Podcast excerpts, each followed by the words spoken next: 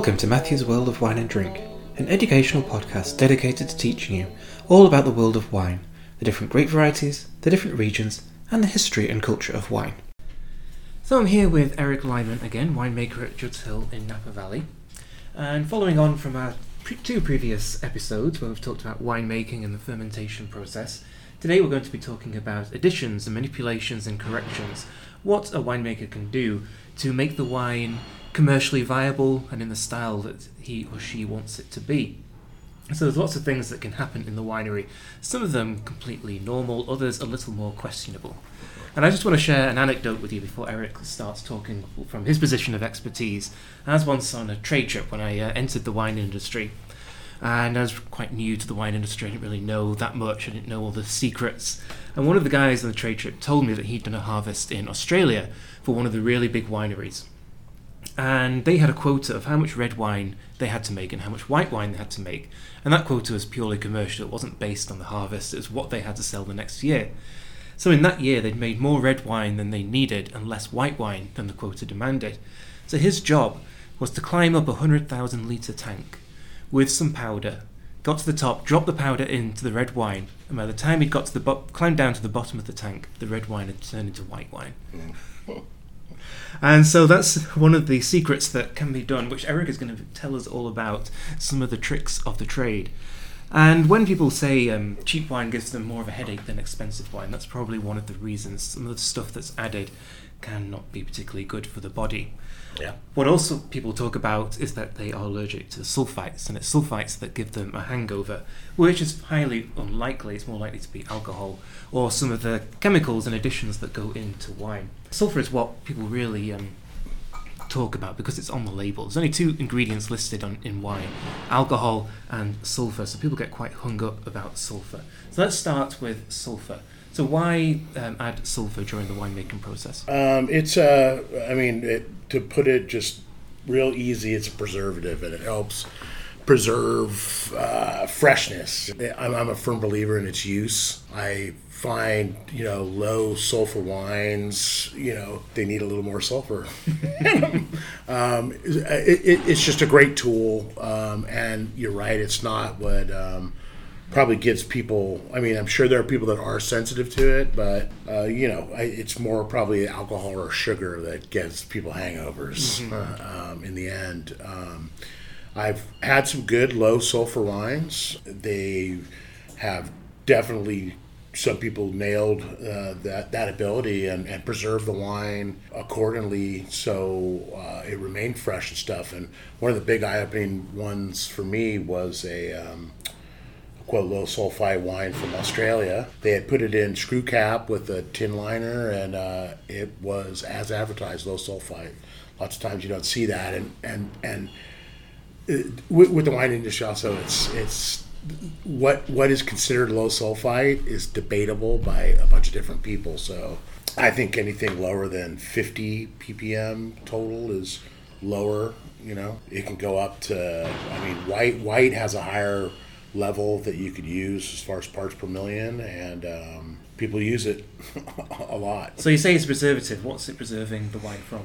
Um, oxidation, uh, microorganisms, all kinds of little bugs. It's a, I mean, it is a, it's a very strong chemical, and it and it really works at at at preserving things and not letting uh, things get out of hand in the bottle. And it's been in use for a very long time. Yes, the addition of sulfur is not a new thing. Um, so when do you add sulfur during the winemaking? Um, sometimes we add it up front at the crusher. You know, we're we do a lot of clean winemaking here. We don't necessarily want the things that come in on some of the lots to uh, come into the winery. So we'll hit uh, with different parts per million at the crusher to knock uh, stuff down. We do it during the course of aging. Little bits. Some people add big amounts and let it let it dissipate. Other people go small amounts once a month. We're kind of in between, I think, in how we do it. And then we add some, depending on what we're going into. If it's a keg, uh, we hit it pretty hard. There's a standard number for free SO2 and that we found really works with kegs. And what is that? That's 29 ppm. Almost every consulting winemaker I've ever made wine for, in the end, uh, wants to sleep well at night, and they not only sterile filter, but they, they use a good amount of SO2 um, and go ahead and get it up around 29 free also. There's molecular level of SO2 that a lot of people say, oh, if your pH is, you know, hit the molecular, but I, I, I've seen that a lot of people could care less about hitting the molecular and just have a desired number. And, and when four or five consulting winemakers all tell me, you know, please make sure it's got 29 parts per million of free at modeling. That's there's something to it. So what's the difference between free sulfur and total sulfur? Oh, yeah, technical. now, free goes away. So free is like the active total. Let, let, let's say over the course of a year, you add a total amount of 100 ppm. At one point, your free was probably 25 to 29, but it, that goes down. And there's a technical thing, it binds. Uh, you know, the scientific winemakers will tell you exactly what it does. So total is like kind of almost always there. It's it's a running total, and free goes up and goes down. And I think in the end they all go down after many years in the bottle. Right. And how exactly do you add sulfur? We add uh, K meta is the fine. It's a fine powder, and we go ahead and um, at the crusher we dissolve it in just a little bit of water, usually, and put it at the crusher in the in the fermentation. I mean, in the um, in the barrels and over aging. We have these tabs that are 20 ppm each, really wonderful product, and we put those. We add with 20 ppm, and then at the uh, just before bottling, we like to have our our build up SO2 level, not so we're hitting it with like 40 ppm prior to bottling. We like to hit it with maybe five, and then we'll go back to the to the powder. So that's talking about sulfurs. So that's really preserving the wine. So what about um, changing the wine and kind of helping the wine? So in the previous episode we talked about yeast and um, using cultured yeast to help the fermentation going. What about enzymes? Do you what, how do you work with enzymes? Uh, the the enological supply companies are huge. They're they've become a just I don't know what the number is million and million of dollars a, year companies that have everything. They put a lot of science and a lot of money behind coming up with the next big thing to help. Um, so extracting tannins, extracting, uh, working with enzymes. There's there's uh, peptides and uh, all kinds of mouthfeel things, all these stuff in a jar. You know, basically you can use, and it's amazing too. You look at the at the catalogs, and when I first started in this industry, that's all I wanted to do was was learn how to make you know wine better through modern winemaking stuff I realized after a while that we live in a just a crate area and we really do not need to do these things to, to fruit make them something they're not because all the good stuff is already there. That being said, I also work with some fruit that comes in um, less than Napa standards uh, in farming and condition. And those oftentimes, you know, I have a lot of pressure on a client um, and I communicate to them and say, "Hey, I can do things to to get you, you know, your to help your wine," and they give me full. I mean, they're going to be if they do one barrel, they're going to have twenty four cases. You, you never want to have twenty four lousy cases of wine. Mm-hmm. so we'll go ahead and use all the tricks. I can turn a. It, my, the, the funny thing about the, the enzymes and tannins is my first year, me alone, working with some Pinot grapes I got, I decided I wanted more color, more structure. So I used three different things. And the first time I poured for somebody, they said, Ooh, I love Syrah. it's because I extracted so much color. Put so, I, I changed what it was. It, it was no longer, uh, sure, it was Pinot Noir, but it, uh, was a Frankenstein kind of wine, and you know it, it, it, it goes to show what I'm trying to get at is those things really really do work. If you want to chase color and put extra color into a thing, you can do it by uh, cap management, by blending, or by using science. Yes, we're going to talk about colour and tannin, tannin management in a second. But just going back to enzymes, what exactly are enzymes and what do they do? Uh, what they, I, I, I mean, I, w- w- what they do is they break down the grape at a cellular level and extract the stuff you want. So if it's color, or, or if you want a fruitier wine, uh, there's uh, there's there's enzymes that promote fruit. If you want more structured, deeper color, there's enzymes that prom- promote that. Um, one other thing that's on the label in a bottle of wine is alcohol. And so that's obviously a very important ingredient in wine. Wine is nothing without alcohol.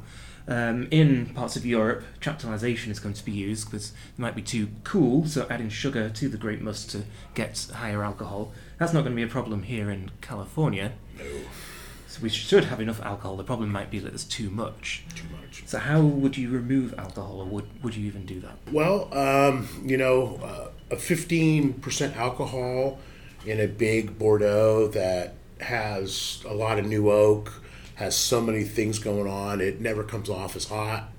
It's not a. My, my, my thing with alcohol is I never want it to be a descriptor. I, I don't want it to be part of the the nose. I, I don't want to smell heat. Alcohol, it, it's it's it's it's a it's a fact that alcohol really is a mouthfeel thing. It really fills out your in, in your palate. Light Pinot, though, if you have even a fourteen point one percent alcohol, it could be you could really pick it out. So I really don't like that. Um, I also don't like adding water so much. Uh, sometimes I have to because people bring in uh, you know 27 Brix grapes. They want a 14 or lower percent alcohol. We don't have machines to dealk, so I have to do it by adding some water. Anything over a 10% water add, you start to dilute really. So uh, that that again goes back to our one of our other talks about us really making sure people realize in the vineyard what what's coming in because we don't have all the all the fun machines and stuff that dealk. Um, and it's a common practice. It's it is that people people are able to add water to high Brix wine, then go back and concentrate it. They're able to get 16% alcohol wine and then sweet spot it down to 14.2 wherever it tastes great. That's one of the easier manipulations is dealking. Um, again, you could do it old school by blending in less alcoholic wine, but that takes a lot of wine to do. So a lot of a lot of people dealk. Uh, another thing a lot of people do is there is certain leeway on on labels what the percentage alcohol reported is. And whenever we do tastings and stuff, we always run these labs, and it's amazing how people fudge those numbers a bit. It's almost to where if you see a wine that's listed at 15, chances are it's like way high. And then you see, you know, people fudge the numbers opposite. So their rosé is really 14.2, but nobody wants to buy a 14.2 rosé, so they fudge it a little bit and say, oh, it's 13.2. And then the other issue in California is that the acidity might be too low. So can you talk about acidification? Uh, when I came into the industry, I was uh, mentored by um, a, a longtime winemaker who knew how to uh, and, and used it a lot was to acidulate a water back because it's safe winemaking. You, you get the alcohols lower, you get the acid higher, it sits in barrel for longer without much problems. Every year there's bags and trucks full of tartaric acid um, that comes into the vineyard, I mean, into the wineries all around. And um, especially because the trend has been so much to, to pick riper, the acid goes down. So you gotta, you want to add it back to give it some acid. Um, and tartaric is the, tartaric acid is the easy up front. You do it during uh, fermentation. You can you can add it uh, and and just really dial in your acid profile. Um, I'm getting to the point where I can taste taste added tartaric now. I never used to think people could, but then people said, "No, no, you can." And we did a a few trials where, oh, you know, there is a I mean, it's you know they'll tell you, oh, it's natural tartaric. Well, that's fine, but it's just not the same mm-hmm. as, as coming in from the vineyard. So, um, yeah, tartaric citric acid. Uh, we add some whites, a combination of tartaric and citric. Yeah, that's and, and then people have the fun thing too, where they where they take out acid prior to bottling because mm-hmm. they they got through two years of of aging at a really high acid and low pH because that's safe winemaking. The VA stays low, and then all of a sudden they want mouthfeel and less acidity. You could you could change that too. Yeah, so manipulating wines in everything you've said is very common practice, mm-hmm. um, and and uh, my you know my my heart goes out to the guys that stick to the guns where they don't do it because oftentimes could a little manipulation uh, improve their wine. Yeah, for mm-hmm. sure. Um, and make their life easier. Yeah, make their life easier. So you touched on this before, uh, color, color and tannin management. So how how about how do you go about altering the color or altering the tannins of a wine? Um, punch downs. There's a there's a there's a there's a real sweet window. In the first you know phase of um, of alcoholic fermentation, the primary fermentation, where you can really get some good extraction going. It's a perfect combination of alcohol, uh, just uh, and, and, timing. So sometimes we'll do extra pump overs. We'll we'll go three pump overs and three punch downs a day. We at Judd's Hill and myself as a winemaker now.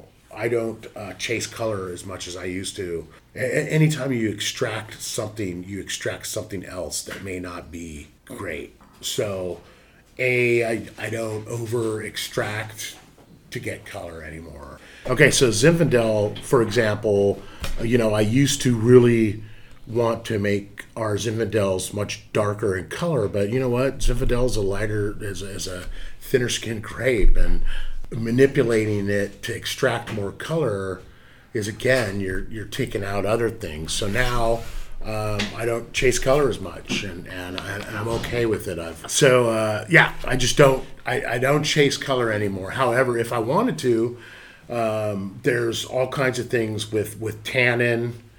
When you add the tannin enzymes, when you add the enzymes to extract color, there, there's a product called VR Color. It's it is what it says. It's it's a way to help enhance color, and then there's after market stuff. I call them uh, stuff out of a jar or a jug that you can add just prior to uh, uh, bottling. Actually, like we've all heard mega purple and mega red. Well, that's how you can add color. Mm-hmm. And lots of times, it's I never used to think again. Uh, maybe my palate is on finally becoming a little more professional, but I think I can figure out which wines use it because it's got a it's got this look to it in the glass. It's got just a, it, it's concentrated and um, it is widely used. And again, cheap. I deal with a lot of um, uh, for some clients some bulk wines out there. And to fix bulk wines, lots of times, hey, yeah, people use Mega Red, Mega Purple, um, all kinds of little tricks and, and residual sugar and so when you're getting that, you know, fifteen five uh, Zinfandel for three dollars and fifty cents, and you get a hangover, it's probably sugar, chemicals, and uh, not sulfites. Yeah, Mega Purple is a product uh, mainly made from Rubired. That's the grape used. A lot of it planted in California. And I had the good fortune to try a Rubired recently, and it is the purplest wine I've ever seen. It actually stained the glass. Wow. It's so much colour. So you can imagine adding a product based on that uh, grape. We really would um, add the colour. And people do like that wine is deeply coloured. It's attractive and yeah. satisfying. And you only use like 1 or 2%. Otherwise, it's overwhelming. Mm-hmm. And, you know, we've done trials here because I was early on here at Judd's Hill. I was really interested in, you know, uh, fixes from a jar basically, and and one of them, I got the sample of Mega Purple, and it was bizarre. and one or two percent really, any more than one or two percent, and you're in trouble. Yeah.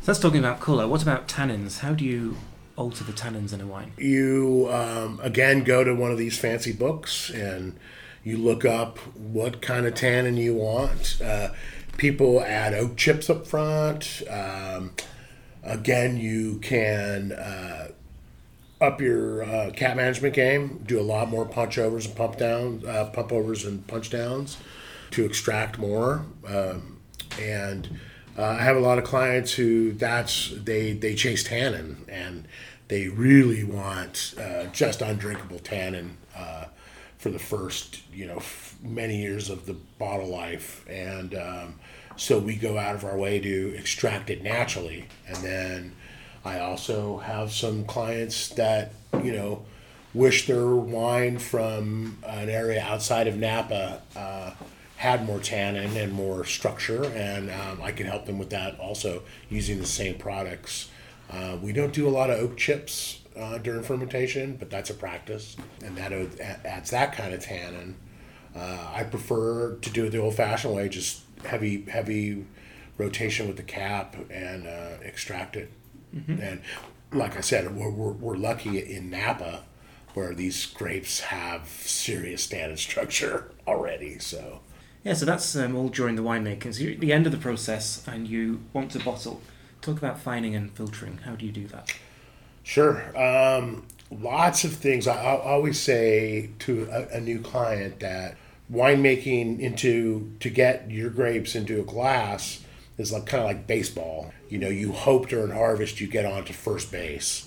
Well, in Northern California, the West Coast, we pretty much get on first base no matter what. Uh, I mean, it's we in Napa we don't have bad harvests. So uh, anyway, so then you're going to make a couple moves during the course of the wine wine's life to get home again, which is into bottle, into a glass. Those stages, you know, there's all kinds of little things. Hey, when do we get it on oak? Do we use inserts? Again, we're rounding second base and then in the end, um, there's coming home, and there's a lot of things we can do. Fining is done up front lots of times. It's done in the middle and near the end. When you're fining, you're removing something. How I feel about fining is no matter what, if you're taking out something undesirable, you're taking something good with it. Uh, we do many, many fining trials it's always great when you have the perfect vineyard and the perfect pick and the perfect aging and hey unfined unfiltered. I mean that, that's great but it doesn't always happen. And um, fining is just another section of a huge catalog of stuff. There's um, old school animal products that have been used over the years. There's new school synthetic stuff. There's all kinds of stuff for finding all kinds of problems. You can find out color. You can find out proteins. You can find out bitterness. Just all kinds of things you can do. Uh, we choose uh, at Judd's Hill, uh, especially for Judd's Hill brand and quite, quite a few others, we try to be minimally intervention, which means, hey, you know, can we get by without fining? Our most common fining thing we do is bentonite.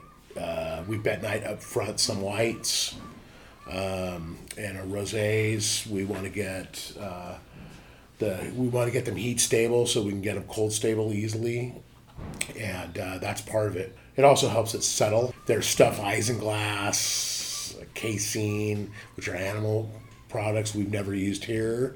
So I'm, i proudly tell everybody we're a vegan winery, and we always will be while I'm here because there's just so many other products. You don't have to use uh, fish bladders or whatever. Yeah, so that's that's fining. You find out fine out faults. Um, you can add stuff to to get a better mouth feel. Um, so uh, that gets you to to fine tuning prior to bottling. If the client comes in and says, "Wow, I just wish it had more," you know, I always love doing stuff through blending. Blending is the natural way to even even though I just read this article where they were saying, "Oh, low manipulation, low intervention can't be a blend." because you're blending in, which is inter- and I'm like, come on. I mean, okay. Anyways, so uh, anyways, so our approach is if there's a if there's a flaw, let's see if we can blend it to make it okay. Uh, blending, you know, doesn't always have to make a wine better. It makes it different, um, but sometimes you need it to be better, and and you'll you'll uh, each winemaker will have his own kind of trick on what he does to to blend in the blending prior to bottling. Yeah, so fining is a is a legit legit process. Uh, and there's a lot of things to find out. Uh, clarity is a big one, but, but filtration helps that. Mm-hmm. And uh, we go to filtration. that's another one. Um, you know, people are all over the place with filtration. I, I always go back to me working with some pretty high profile um, um, consulting winemakers, and they all sterile filter their random clients' wines. Uh, they want to sleep good. they don't. Uh, they don't want to, you know, be called, you know, about you know five thousand cases that that all of a sudden are popping the corks. So there's a lot of sterile filtration. I personally um, am on the fence about it. It's it's like I, I've sat in maybe three filter trials, and I kid you not, all three I've picked. This is blind. I've always picked the sterile filter wine, and the hippie in me wanted to always like the unfiltered. But you know, if, if uh, my associate winemaker has a very good point, if, if if you have something, let's just take a red wine that's been in barrel for 24 months. It's gone through a couple different changing of the seasons, and nothing bad has really happened. That you're pretty okay without filtering, and uh, I agree with her totally. And but then I flip it and say, well, this is a thousand cases of Napa Valley Cabernet, and I don't feel like messing around because uh, you know stuff happens, and and who knows, and I don't want to mess around with that. So uh, for Judd's Hill, we kind of do them both. Um, I filter some, uh, sterile filter some. Uh, I don't filter others. It's kind of like a gut feeling sometimes uh, with them, and of course it comes back to the labs and, and the and the chemistry of the wine.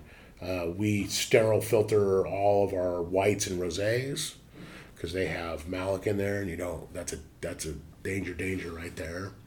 Um, if there's any sugar at all, we sterile filter. And the filtering process is, you know, bottle shock's a real thing. If you sterile filter a big complex red wine, it's going to take months for it to come back. Uh, no doubt, Pinot Noirs, in my experience, is another one that man, if you sterile filter, you're going to have all kinds of variants for the first year or so in bottle. So there's that to consider too. Like, are these people going straight to market? Do they need it now? Do they need it now? Um, if they can sit on it for a year, which is great for, for in my my opinion, uh, then yeah, sterile filter and sleep well at night. One last question: Do you think additions and manipulations should be on the label of wine?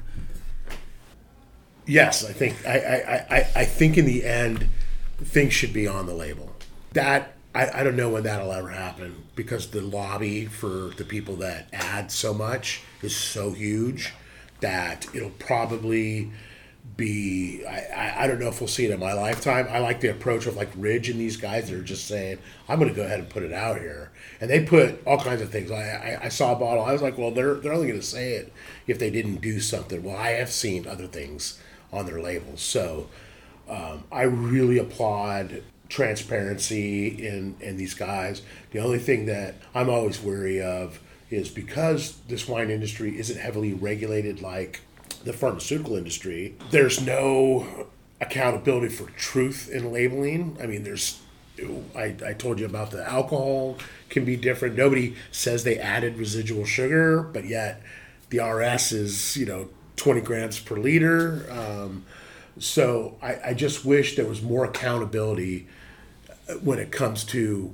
what you can say on your label. Natural wine, what's natural wine? It's whatever the guy says it is, basically. There's nobody. So the same thing with ingredients. It's. Yeah. Um, very expensive to, to catch somebody in a lie on, on that. And again, the, the lobby is so big that I doubt I'll see it in my winemaking career. Yeah, I agree. It is very strange that such a heavily regulated industry, such as wine and alcohol in general, where there are so many laws and so much bureaucracy, this basic thing of saying what is in the in the drink just isn't on the label. There's no regulations about it Yeah. compared to soft drinks. Yeah, it's amazing. Yeah. So thank you for Eric. Um, hope everyone's found that very educational. And that's it for this episode.